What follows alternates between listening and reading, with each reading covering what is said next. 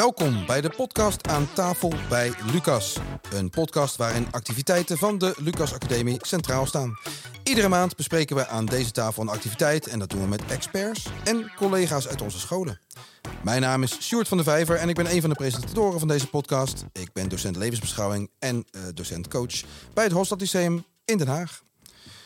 Deze maand bespreken we het webinar Versterken van motivatie bij leerlingen voor de bovenbouw van het primair onderwijs en het voortgezet onderwijs.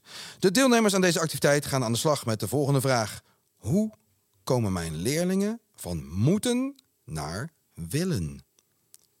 Het webinar vindt plaats op donderdag 8 februari en wordt verzorgd door Stefan van Langenvelde.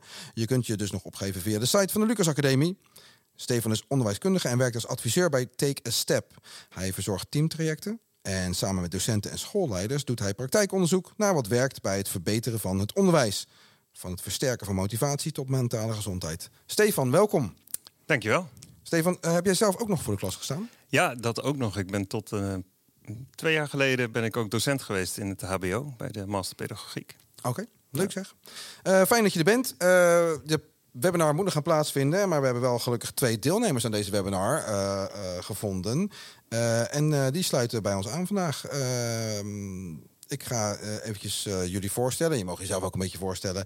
Uh, Stefan zit dus aan tafel. En verder zijn aangeschreven, aangeschoven Kiki, Kiki van der Neut en Silvan van den Berg. Allebei werkzaam bij KC Balans in Leidse Veen.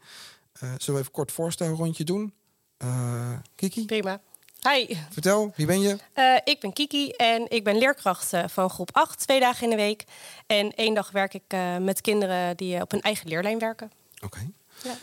Als jij nou terugkijkt naar afgelopen week, Kiki. Uh, wat is nou echt een moment waarop je leerlingen bijzonder gemotiveerd waren? Um, de kinderen zijn bij mij in de klas bezig met een uh, aardrijkskundeproject. En daar hebben ze best wel uh, een vrijheid in uh, wat ze kunnen maken. Want ze, ze, moeten een reisgids maken, maar op welke manier, dat mogen ze zelf weten. Dus of ze het op papier maken, of knutselen, of schrijven.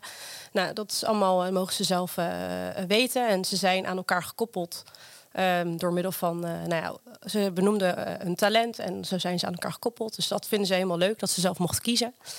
En um, wat ook wel heel leuk is, is dat ze uh, elkaar dan ook echt opzoeken en samen gaan kijken: oké, okay, wat wordt er eigenlijk beoordeeld en hoe word ik beoordeeld? Dus daar hebben ze ook nog uh, inspraak in. Oké, okay, echt leuk om te horen. Ja. Uitgebreid project. Uh, Silvan, jij ook welkom. Hi, dankjewel. Ja, ik ben dus Silvan en ik werk ook op het KC Balans. Ik sta twee dagen bij groep 8 en één dag bij groep 5. En um, ik denk dat ik nu ook een moment moet benoemen waarin ik deze motivatie heb gevonden. Dat klopt. Ja. Heb jij ook zo'n moment gehad afgelopen week? Nou, zeker. Dit, wat Kiki net zei, eigenlijk van het project herken ik. Want we hebben natuurlijk hetzelfde leerjaar. Dus dat zijn zeker uh, momenten waarop je ziet bij die kinderen dan dat ze echt aangaan. Um, ik heb ook nog wel een mooi moment eigenlijk bij uh, groep 5. Want daar uh, um, doe ik vaak wel iets met bewegen eigenlijk tussendoor. En bijvoorbeeld met een woordenschat dat ze mogen gaan bewegen door de klas om achter betekenissen te komen. Nou, je merkt dan ook gewoon dat ze dan wel echt aangaan om die opdracht ook uit te voeren. En dat doen ze gewoon veel liever dan dat ze op een Chromebook woorden moeten gaan typen. Of dat ze moeten gaan schrijven. Dus daar ben ik ook wel echt een voorstander van. En dan zie ik ook gewoon dat verschil heel erg terugkomen. Leuk, creatief ook. Ja. Tof, goed om te horen. Uh, blij altijd dat er gemotiveerde leerlingen zijn en dat er docenten zijn die ze zo gemotiveerd krijgen. Um, deze podcast bestaat verder uit drie delen. We gaan eerst kijken van hoe zit het nou met van moeten naar willen. Uh, we kijken ook gewoon nog even naar het begrip. Wat is nou motivatie? Um, en we hopen gewoon te eindigen met echt tips en handvatten die we eigenlijk morgen al kunnen toepassen in de klas. Ja, even aan jullie. Wat, wat vinden jullie nou een uitdaging, uh, Kiki en Sil, van als je uh, leerlingen moet motiveren? Wat vind je lastig daar? Nou, als ik iets wel lastig vind, dan is het toch wel een vak aanbieden waar het kind gewoon niet zoveel zin in heeft. Stel dat er, nou, er zijn genoeg leerlingen die rekenen bijvoorbeeld heel lastig vinden.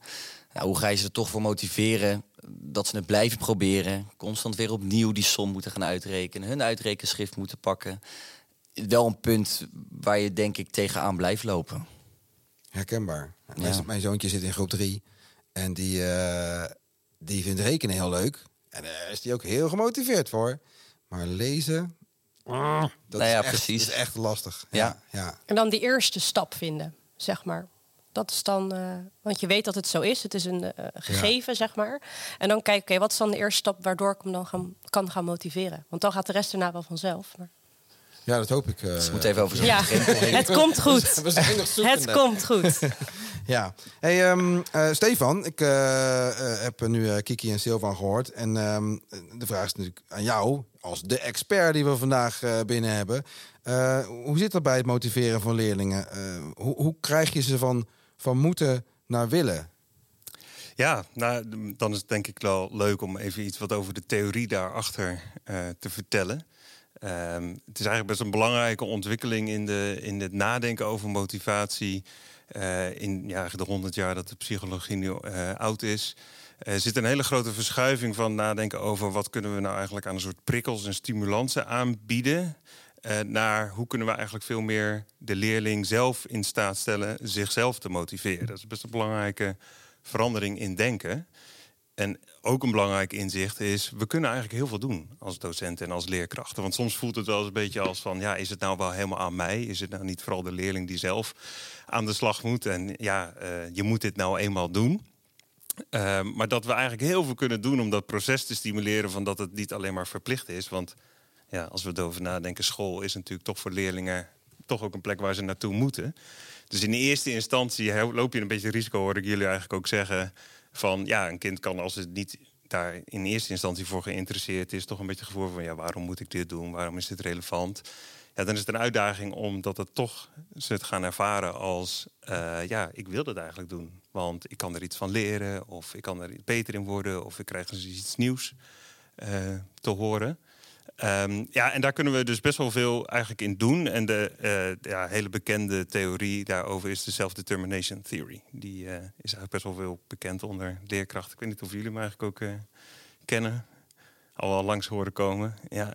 En de drie behoeftes daarbinnen, autonomie, competentie en verbondenheid, die, ja, die vallen daar eigenlijk onder. Drie behoeftes? Ja. Drie behoeftes, die, die hebben we allemaal. Ja, dus eigenlijk is dat proces om van moeten naar willen te kunnen. Dus het gevoel te hebben van dit is niet alleen maar omdat een ander mij dit oplegt, maar omdat ik het zelf ook wil doen. Dat voed je eigenlijk door aandacht te hebben voor autonomie, competentie en verbondenheid. Dus op die drie kun je eigenlijk heel veel doen. Ja. Oké. Eh, je zegt uh, autonomie, competentie, verbondenheid het eerste wat in mij opkomt is uh, car-model. Ja. Dat, dat ik als, uh, als eh, coach, als schoolopleider ben ik er ook veel mee bezig met studenten en, en startende docenten. car, afkorting, competentie, autonomie, relatie. Jij benoemt autonomie, competentie, verbondenheid. Is dat hetzelfde? Ja, nee, dat zijn eigenlijk gewoon dezelfde. Ja. Dus die zijn eigenlijk allemaal als gevolg van die theorie waar heel breed wetenschappelijk onderzoek naar is gedaan. Dat zijn eigenlijk een soort basisbehoeften die we allemaal hebben. En die we dus in het onderwijs ja, naar kunnen kijken hoe we dat een plek kunnen geven. En in het voorbeeld wat jij al gaf, Kiki, was, zit heel mooi dat leerlingen hebben een soort eigen keuze die ze kunnen maken rondom aardrijkskunde. Van hoe wil ik dit eigenlijk laten zien dat ik dit kan? Nou, dat is al een vorm van autonomie. Uh, ze kunnen zelf wat uitzoeken, vertelde je geloof ik, over hoe ze daar dan beoordeeld worden. Nou, dat raakt aan competentie.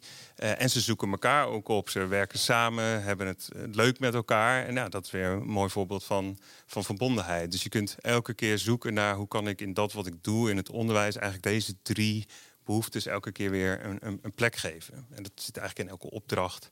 Kan het weer net op een andere manier zijn. Maar dat is denk ik altijd een beetje ja, waar we naar zoeken.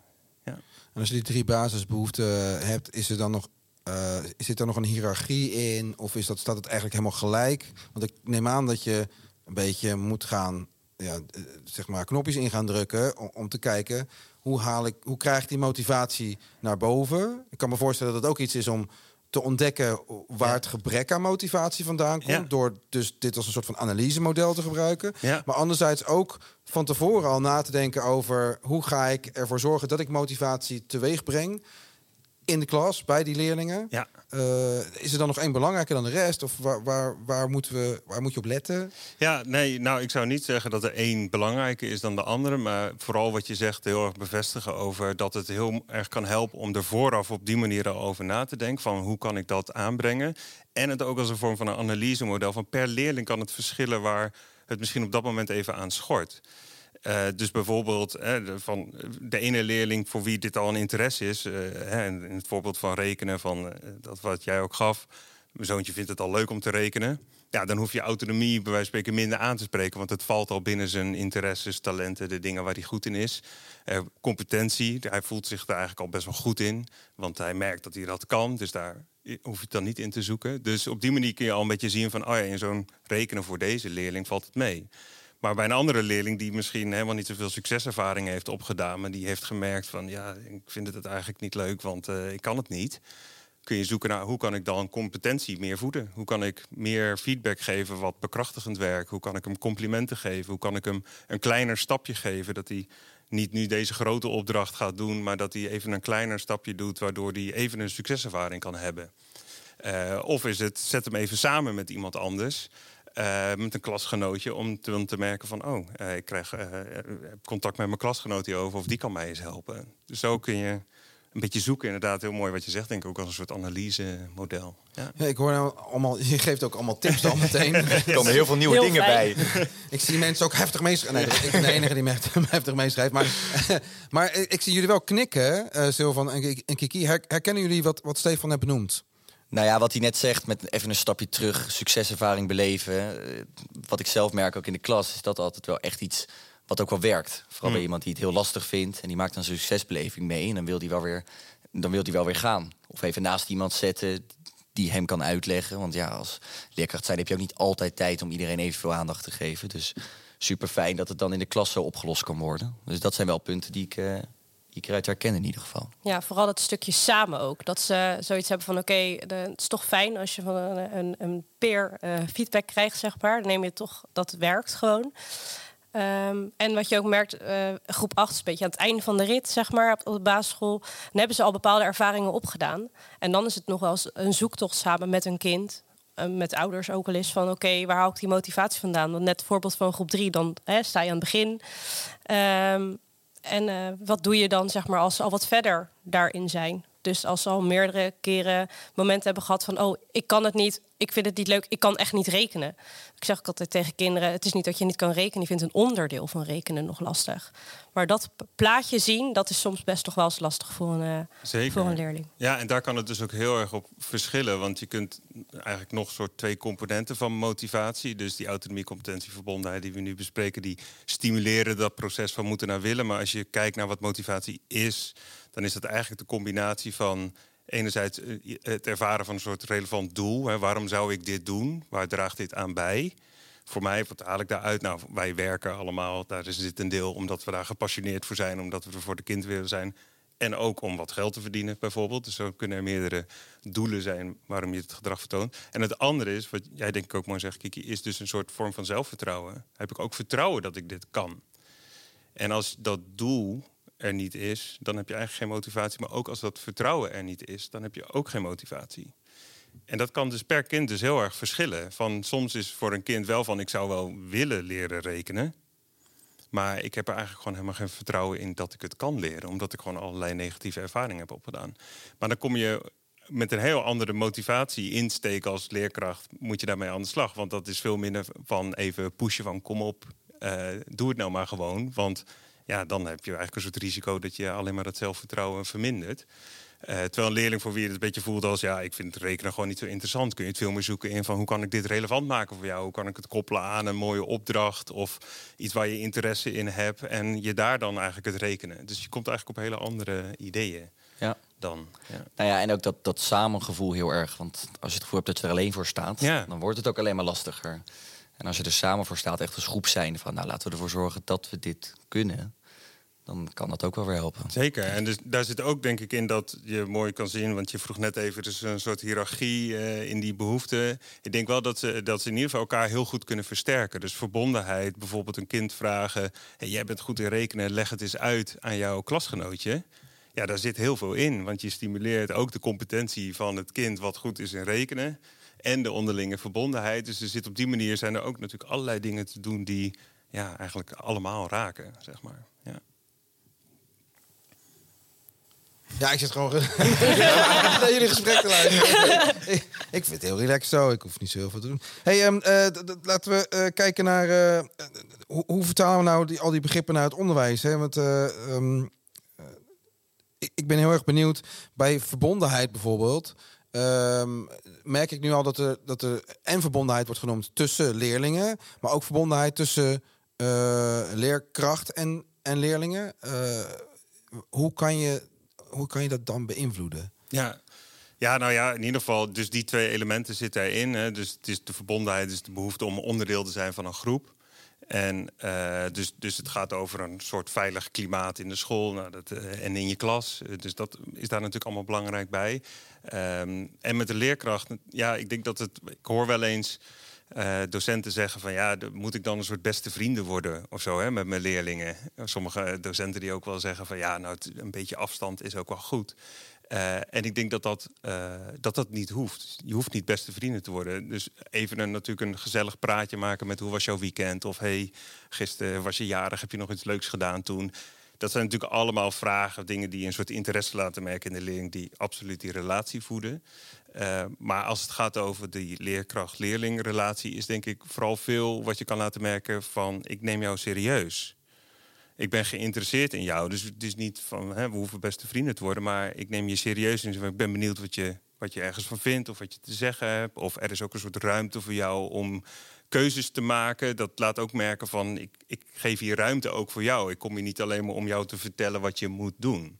Dus dat je in die relatie laat merken, dat, ja, dus de ander ook een plek te willen geven. Ik denk dat de relatie daar meer omgaat dan een soort van we moeten dus goede vrienden worden. Ja. ja, want je hebt natuurlijk dit, wat je net noemde ook die verplichting. Kijk, eh, ik sta voor uh, leerlingen in de, op de middelbare school, die voelen nog veel meer, misschien wel. Hm.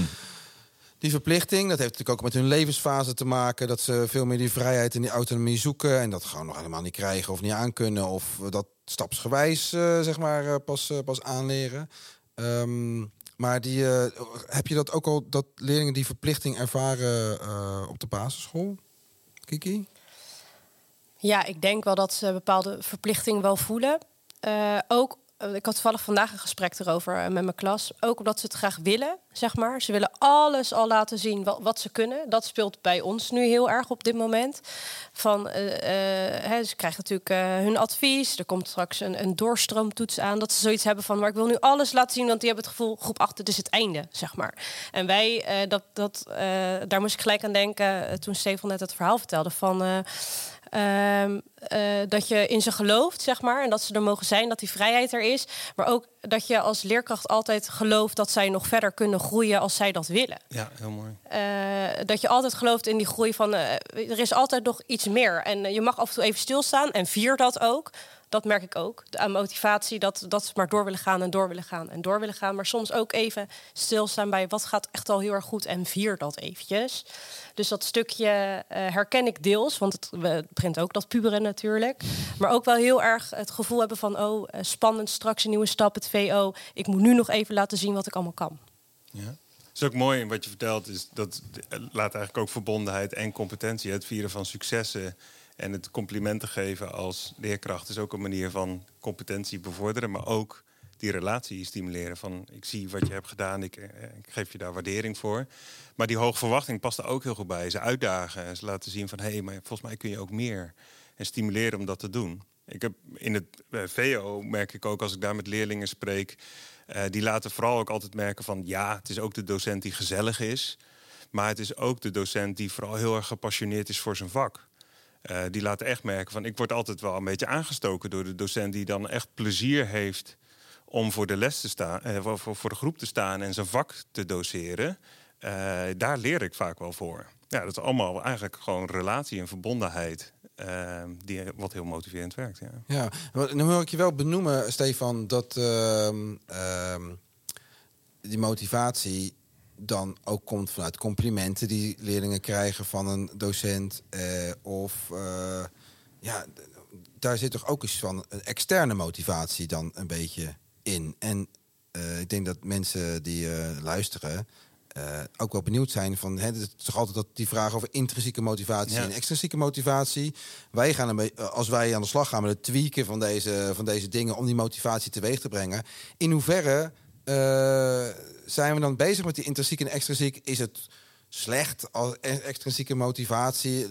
Tenminste, ik weet niet of we daar een oordeel aan moeten Nou, vast... eh, Dat is een terechte vraag hoor. Maar hoe, Ja. hoe, zit, hoe zit die verhouding dan? Je gaf eerder namelijk ook aan van ja, als ik meerdere doelen heb, heb je waarschijnlijk ook meerdere soorten motivatie, misschien tegelijkertijd naast elkaar een rol spelen. Ja. Hoe zit dat met die verhouding van intrinsiek extrinsiek? Ja, nou, dat is een hele goeie. Want ik denk ook dat het. Dat we, we horen dat veel terug. Ik denk als je heel veel op scholen, leerkrachten, maar ook als je schoolplannen en zo leest, dan staat er altijd wel iets in over we willen de intrinsieke motivatie meer aanspreken.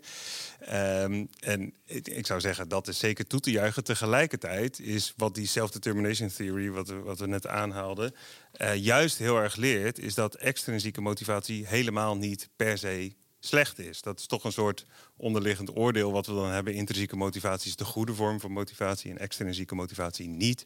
Dus eigenlijk kunnen wij als leerkracht bijna niet meer iets verplichten of mogen we ze niet meer iets van ze verwachten, want dat is allemaal extrinsiek. Het moet allemaal uit hen zelf komen. Maar deze theorie leert dat het helemaal niet zo is. Dus dat het vooral is wanneer het verbonden is aan wat jij persoonlijk relevant vindt, dus wat jij betekenisvol vindt, dan eh, heeft het dezelfde kenmerken als intrinsieke motivatie. En dat heet dan binnen die theorie autonome motivatie.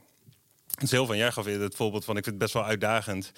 van wanneer dan een leerling ja, niet een soort eerste interesse toont voor iets...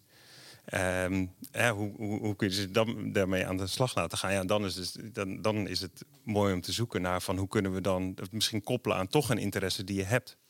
Ja, een beetje de belevende, belevingswereld opzoeken. Ja. Eh, waar kunnen ze het in herkennen in het Ja. dagelijks leven? Ja, of je maak merkt, eh, dat, dat, dat werkt vaak wel, inderdaad. Ja, dus maak een TikTok-filmpje over het onderwerp. Of, eh, dus dan is het niet zozeer dat ze misschien inhoudelijk geïnteresseerd zijn in het onderwerp. Maar dan is in ieder geval de vorm, het TikTok-filmpje, iets wat helemaal past in hun Precies, ja, dat kennen ze dan. En dan Ja. gaan ze daar toch al leuker naar luisteren en naar kijken... dan dat jij het gewoon van het woord staat te vertellen. Ja, Ja. ja. dus dat is dan de, op die manier kun je dan zoeken naar hoe kan ik dan toch zo'n autonomie, competentieverbondenheid toch gebruiken om dan iets wat dus extrinsiek is. Hè. Wij verwachten van ze dat ze het doen. Eh, maar toch op zo'n manier te laten zijn dat het wel verbonden voelt aan van, ah ja, ik vind het wel leuk om te doen, ik vind het wel interessant om te doen. Eh, dus extrinsiek hoeft helemaal niet eh, fout te zijn, zeg maar. Ja. Nou, dat is een goed nieuws voor. Je mag het allebei gebruiken. Gelukkig. Nee, precies. Maar, dat, dus, het- maar het is niet zo dat, dat, ehm, eh, dat het extrinsiek heeft ook vaak te maken met straffen en belonen. Eh, hè, dat lijkt dus niet op die autonome motivatie die jij net benoemde. Maar het is niet zo dat dat. ehm, nee, ik kan me ook voorstellen dat, dat, dat leerlingen bijvoorbeeld in zo'n omgeving opgroeien. waarin constant straffen en belonen een grote rol speelt. Hè, dat kan natuurlijk ook een, een, eh, een, een, een- met je culturele achtergrond ook nog te maken hebben. Of, of, of je in een heel groot gezin eh, opgroeit. Of dat je met een, in, in, op een plek opgroeit waar je gewoon sociaal-economisch eh, veel meer uitdagingen hebt. Ik kan me voorstellen dat daar veel meer straffen en belonen een rol speelt. Nou weet ik niet of dat een goede eh, eh, manier is van kijken naar zaken. Maar is het dan ook mogelijk om dat te doorbreken, zeg maar? Want die leerling die ik in mijn klas krijg, die eigenlijk eh, op school zit vanuit het idee van ik moet er wat van gaan maken. Want eh, anders kan ik niet bijdragen aan de armoede waar mijn ouders eh, mee te maken hebben. Of mijn moeder die in de bijstand zit, ik noem maar wat. Ehm, ik, ik kan me voorstellen, hoe, hoe kan je dat doorbreken eigenlijk op, op school? Heb je daar de tools dan voor? Zou je, is het mogelijk? Ja, nou ja, dus kijk, het is altijd uitdagend. Dus het, het punt van motivatie zal altijd blijven dat het, omdat het wel van de leerling zelf is, eh, kunnen we er iets aan doen. We kunnen een soort omgeving creëren van waarin ze gemotiveerd kunnen raken. En tegelijkertijd is het ook niet zo makkelijk als doe een beetje autonomie, doe een beetje competentie, doe een beetje verbondenheid. En hoppakee, we hebben één recept en ze gaan allemaal hard lopen. Dus er spelen heel veel andere eh, voorwaarden ook een rol. Dus ook over wat is je ondersteuning thuis of wat is je, je achtergrond. Dus in die zin is dat een relativering, denk ik, wat je zegt van. we moeten als docent ook niet gek maken in de zin van dat wij altijd alles maar zo als wij maar harder gaan werken, eh, dan zal het voor elk kind wel lukken of zullen ze allemaal wel gemotiveerd raken. Dus het zal dus op dat punt ook altijd een uitdaging eh, blijven. Ik denk in ieder geval dat wat we kunnen bieden op school is natuurlijk toch ook een soort ja, vrijplaats, rustplaats. Hè, een soort plek waar je ook op een andere manier in contact kan komen met de wereld. Ja, ik heb pedagogiek, eh, ben een docent geweest, dus dat soort woorden hou ik ook zeker van. Maar in ieder geval, dus ook een soort kennis maken met, met, een, met een andere manier van omgaan met elkaar. Of met een plek waar je dus wel complimenten krijgt Of waar je niet dus de hele tijd afgestraft wordt op je gedrag, maar waar je veel waardering wordt getoond voor wat je doet. Dus ja, of het dan één op één in één keer leidt totdat het kind dan helemaal gemotiveerd raakt, dat is dan moeilijker te zeggen. Maar het is in ieder geval, denk ik, dan al pedagogisch gezien, al dat we zouden kunnen zeggen, het is in ieder geval een plek dus waar een kind een andere ervaring kan opdoen. Ja, ik herken wel leerlingen. Wanneer is het voor een cijfer? Is het voor een cijfer? Ik geef levensbeschouwing en de, bij heel veel wat we doen is niet voor een cijfer. Want uh, ik wil dat juist liever, uh, liever vermijden. Maar je merkt wel dat, dat die houding is. Dus dan is er ook die zoektocht naar die bevestiging. Ja, ook die externe bevestiging. En misschien dat als mijn ouders dat cijfer zien, want ik heb er zo mijn best voor gedaan. Ja. Dus dat merk je ook wel uh, dat dat een grote rol speelt. Waar, waar zou je op gaan zitten dan? Ja, nou, dus dat is zeker een belangrijk punt. Dus een nadeel van... meteen naar tips voor in de klas, hè? Ja, ja, ja. we letten op, we letten op. Ja, nou ja, dus die, je kunt die extrinsieke motivatie waar we het net over hadden... van dat kan zeker dezelfde kenmerken hebben als intrinsieke motivatie. Uh, maar dat is een soort schaal. Dus dat begint bij als je, uh, bij, dat het helemaal verplicht voelt, hè, dat, dat het alleen maar moeten is. Dus als je dat wil laten opschuiven naar willen, heb je dus autonomie, competentie, verbondenheid. Maar dat moeten, dat zit dus heel erg in, dat kun je afdwingen door dus dat straffen en belonen. Dus als je een soort, nou, als je dit niet doet, dan moet je nablijven. Eh, of als je dit niet doet, dan moet je strafwerk maken. Maar het belonen kan dus, nou, dat, kan ook zitten op geld. Je, verdient er wat geld mee. Of ook complimenten kunnen een vorm van beloning zijn. Dus ook voor complimenten geldt, je, je kunt het niet alleen met complimenten bereiken. Autonomie en competentie en verbondenheid moeten altijd een beetje hand in hand gaan. Um, maar het nadeel is dat van straffen en belonen is dat die dat autonome deel van motivatie kunnen onderdrukken. Dus doordat je dan op zoek gaat naar een soort korte termijn bevrediging, dan wel hier, je krijgt iets of dan wel een straf voorkomen, onderdrukt dat eigenlijk het gevoel van ik doe dit omdat ik dit interessant vind. Er is heel veel onderzoek naar gedaan, waar dus ook uit blijkt dat kinderen nadat ze eigenlijk een beloning zouden krijgen na het doen van een werkje, bijvoorbeeld het maken van een tekening, als ze dat perspectief hadden van de beloning en ze vroegen daarna: wil je nog een werkje maken, maar je krijgt er niks voor, dan wilden ze het niet. En de groep die gevraagd was: wil je dit gewoon doen? En geen perspectief van de beloning. En daarna de vraag: en wil je het weer doen? Deed veel grote deel het wel. Dus de beloning zat het eigenlijk in de weg om het te doen vanuit omdat je het wil.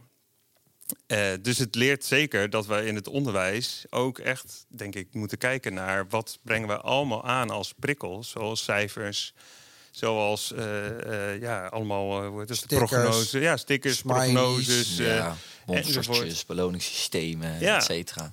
En het is niet alsof beloningssystemen dus 100% fout zijn, maar ik denk wel dat het heel goed is om je er bewust van te zijn dat ze wel nadelig kunnen werken. Want als het kind alleen nog maar gaat werken voor de beloning, dan, uh, ja, dan onderdrukt dat dus eigenlijk de motivatie vanuit ja, willen. Omdat ze het Als je dit zo hoort, zou je er eigenlijk een mooie middenweg in moeten gaan vinden. Ja. Want je kan het wel gebruiken, maar in hoeverre? Ja, zeker. Ja. En het is dus ook, het, uh, het kan goed werken. Kijk, als een kind zijn interesse er al in toont, hè, we hadden het net dus even over het kind dat al goed kan rekenen, dan is belonen natuurlijk komt heel anders binnen uh, want je weet, ik kan dit, dit, goed, ik vind het ook leuk om te doen. Dan dus voor het kind wat er geen interesse heeft. Want als je dan heel erg op belonen gaat zitten, dan doen ze het dus eigenlijk alleen maar voor die beloning. En geef je ze dan dus geen perspectief op een beloning, ja, dan gaan ze het dus ook niet meer doen. Nee. Uh, en dat is natuurlijk ook zonde. Ja, en belonen hoeft niet per se, dat mag ook gewoon zijn van kijk eens wat je ermee kan. Dus dat belonen richting competentie gaat, bijvoorbeeld. Ja, dus belonen in de vorm van complimenten. Hè? Dus uh, van versterken, van kijk eens wat je hebt gedaan. Dat heb je heel erg goed gedaan. Dit heb je al bereikt. Uh, wat bijvoorbeeld heel goed werkt, is, is progressie laten zien. Zijn ze in de gaming-industrie heel erg goed in geworden. Zeker. Ja. En, en daar kun je nog iets van vinden. Maar het, ik bedoel, zij baseren dat op dezelfde theorie. Dus ze snappen gewoon heel goed dat als je laat zien van... hé, hey, je staat nu op 10% van dit level... En doe dit en dit en dit om bij het volgende te komen. Dat werkt heel motiverend. En datzelfde principe kun je in het onderwijs ook toepassen. Door aan te geven, hey, uh, tien doelen staan er nu centraal de aankomende periode. Of deze opdracht bestaat uit deze vijf elementen. En vink ze af op het moment dat je ze gedaan hebt. En dat geeft gewoon heel veel succeservaring van... hé, hey, ik ben lekker onderweg. Dat stimuleert enorm het gevoel van competentie. Uh, ik ken eh, middelbare scholen die meer zo willen gaan werken. Die zeggen van we willen eigenlijk veel minder in onze overgangsnormen. Uh, van hè, dat je een soort uh, gemiddeld cijfer moet halen en zoveel tekorten mag staan. Veel meer eigenlijk neerzetten van wat zijn gewoon de minimum leerdoelen die je gehaald moet hebben, zodat je goed door kan naar het volgende jaar. Omdat in een cijfer zit heel vaak dat je een soort gemiddelde maakt van wat je wel en niet kan. Uh, en voor de middelbare schooldocent is het denk ik heel gangbaar om te weten. Nou, want ik denk, kan me voorstellen op de basisschool ook wel dat je merkt, hey, dit had je toch eigenlijk een jaar hiervoor. Had je dit toch eigenlijk al gehad en had je dit al moeten kunnen?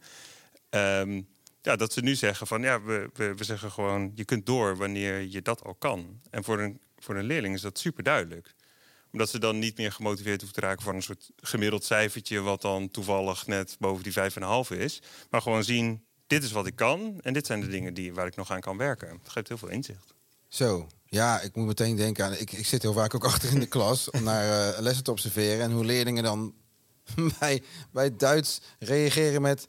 Ja, maar dat woordje hebben we nog helemaal niet gehad. Ja, dat heb je vorig jaar uh, gehad. Ja, ja. ja, dat weet ik nou toch niet meer. Het, maar het idee is natuurlijk wel dat er progressie ontstaat. Dus die docent die probeert het ook uit te leggen. Ja, maar het is het, je stapelt je kennis, weet je wel. Ja. Maar als, dit, als dat niet helder is en als je dat zichtbaar wordt, dat, die stapeling dan motiveert dat dus ook uh, veel meer. Dus het zichtbaar maken van het stapelen van kennis en het Ja. voortbouwen op, dat is dus ook een van de dingen die kan helpen met motiveren, als ik het goed begrijp. Zeker. Nou, ja, dus dat inzicht geven in je leerproces. Want eh, we hebben het ook heel vaak, dat is een ander populair iets om te zeggen. Eigenaarschap over het leerproces. Dat, als je het dan weer Staat hebt ook in elk Ja, staat schoolplan. ook in elk Ja. schoolplan, hè. Eh, maar eigenaarschap, eh, vaak hebben we natuurlijk, omdat we als docent, leerkracht natuurlijk heel goed nagedacht hebben over wat willen we die kinderen leren, wat zijn de doelen, wat zijn de eindtermen en wat is een mooi programma waarin ze dat kunnen doen. Hoe geven we op de, daar hebben we allemaal als docent en leerkracht over nagedacht.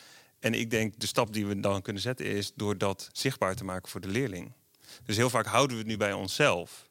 Ik heb hier goed over nagedacht en de leerling moet ons maar een soort vertrouwen van, eh, nou, ik denk dat hij of zij het eh, wel, wel, wel goed over nagedacht heeft. Maar ik heb geen idee wat we gaan doen. Ik heb geen idee wat we volgende week gaan doen. Dus ik heb, en goed, we werken natuurlijk wel vaak met weektaken of enzovoort. Dus ik chargeer denk ik een beetje als ik dit zeg. Maar eh, het is best, ik denk dat het een mooie stap kan zijn om de leerling daar veel meer deelgenoot van te maken. Hey, dit zijn, dit zijn de, de 30 leerdoelen waar we aan gaan werken voor rekenen dit jaar. Ja, en hoe gaaf als je het kan afvinken. En dat je Ja. als kind zijnde ziet. Zo, gewoon 25 doelen die ik al Ja. kan. ja, we zijn nu halverwege het jaar en ik zit al op 20 van de 30. Ja. Nou, dat voelt als meer dan de helft. Nou, Ja. dan ben ik lekker op weg. Ja, stiekem weten ze niet dat die andere tien echt super groot Ja, zijn. ja, ja. Nee, maar, hè, Maar daar voor het gaat het niet gevoel. om. het is een gevoelskwestie. Maar Ja. het is ook een gevoelskwestie. En ik denk, eh, je, je hebt nu allerlei tips al gegeven als het gaat. We hebben keuzevrijheid hebben het over gehad, over die feedback geven. Je hebt het nu over de soort van transparantie van progressie die, eh, die leerlingen maken. Dat dat ook kan bijdragen. We hebben het over die verbondenheid gehad. Ehm, eh, hebben jullie nu, eh, want ik, ik zie Kiki al met nadenken. Die denkt, oké, hoe ga ik dit, hoe Ja, ga ik dit klopt. nou toepassen in mijn les? Dat is echt zo. Ja. ja. Heb, je al een, heb je al een idee? Eh, nou, ik, ik zou hem wat breder willen pakken. Als ik dan kijk naar van inderdaad, eh, wij werken bijvoorbeeld met Snapit, krijgen ze ook altijd snel een, een reactie terug. Hè? En ehm, ehm, nog meer, ja, je gaat het gesprek al aan, inderdaad, wat je zegt. Je gaat ervan uit van oké, ze weten dit, ze zien welk niveau ze hebben behaald, ze, ze, ziet ongeveer, ze zien op de lijn waar ze zijn. Ehm, maar eigenlijk zou ik dan toch meer tijd vrij willen maken. Ja, en dat tijd is natuurlijk altijd zo'n mooi begrip. Maar ehm, om dat gesprek aan te gaan met ze. Van oké, zie je nu eigenlijk wat je, hoe ver je nu bent? Want dat overzicht is er soms echt niet, denk ik. Ook omdat wij het niet bespreekbaar maken. Dus je geeft wel die feedback op die korte momenten, hè? Op, de, op de les of op de som die je aan het doen bent of op het project. Maar over een iets gro- eh, grotere periode. Net zoals dat wij met ons onderwijs doen. Oké, waar staan we nu met de klas? Waar willen we heen? Eh, bepaalde leerlingen. Maar dat je echt met de leerling even samen gaat zitten van... oké, dit heb je al bereikt. Het volgende stapje gaat dit zijn. Ja, Wat wil jij het, nog? Het zijn zoveel losse doelen Ja. af en toe voor die Ja, leerlingen natuurlijk. Terwijl het doel natuurlijk ergens al lang terug is gekomen. En hoe mooi om dan te laten zien, kijk waar je bent begonnen en kijk waar je nu staat. En dat versterkt ook heel erg dus de autonomie. Ja. Hè, Dus, dus die beleving van, ik, ik heb hier een soort regie op. Hè? Ja, dus precies. eigenaarschap enerzijds, maar ook van, ik heb hier invloed op. Ik kan Ja. dit doen. Dat versterkt, dus eh, ik snap ook heel goed wat je zegt. Van, het versterkt, juist door daarop te investeren... dat ze er wat op leren reflecteren van waar sta ik eigenlijk... en wat is mijn vervolg. Versterkt dus heel erg de autonomie, zodat ze ook zelf aan de slag kunnen. En dat vraagt misschien soms een investering in tijd, wat je zegt... Eh, ik ken de meeste voorbeelden in het VO, daar kom ik het meest. Daar hoor ik best wel veel docenten zeggen... ja, in het begin is dat best wel even flink, vraagt dat tijd. Maar die investering betaalt zich wel in een vorm uit. In de zin dat ze zeggen, ja, ik kom dan volgende lessen binnen. En dan zeg ik, jongens, we pakken even de taakbrieven bij voor deze periode.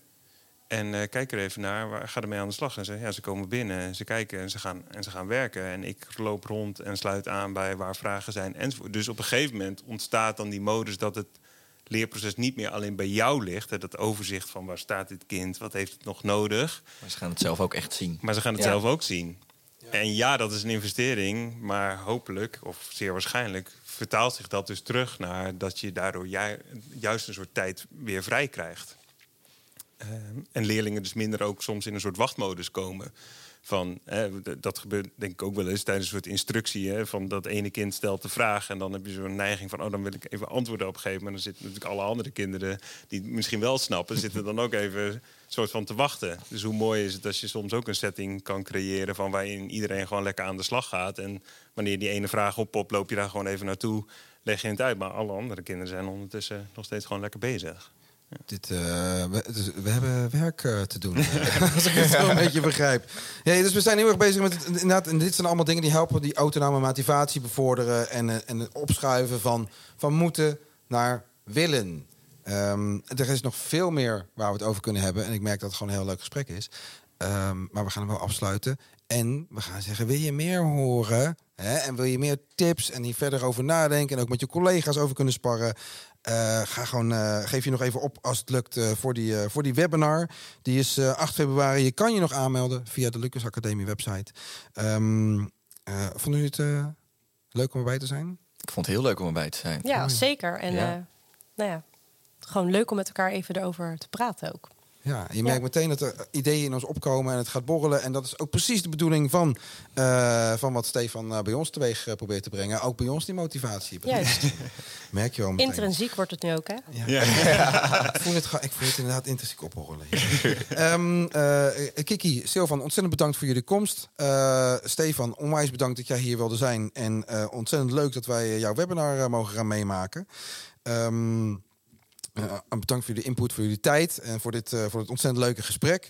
Eh, ik bedank ook de luisteraars voor het luisteren naar deze aflevering. En naar alle andere afleveringen natuurlijk van de Lucas Onderwijs podcast. Ehm, graag tot de volgende keer. De aankondiging, zoals altijd, die volgt in de nieuwsbrief van de Lucas Academie. Of volg ons gewoon in je podcast app. En ik kan alleen maar afsluiten met de vaste uitspraak. blijf luisteren en blijf leren.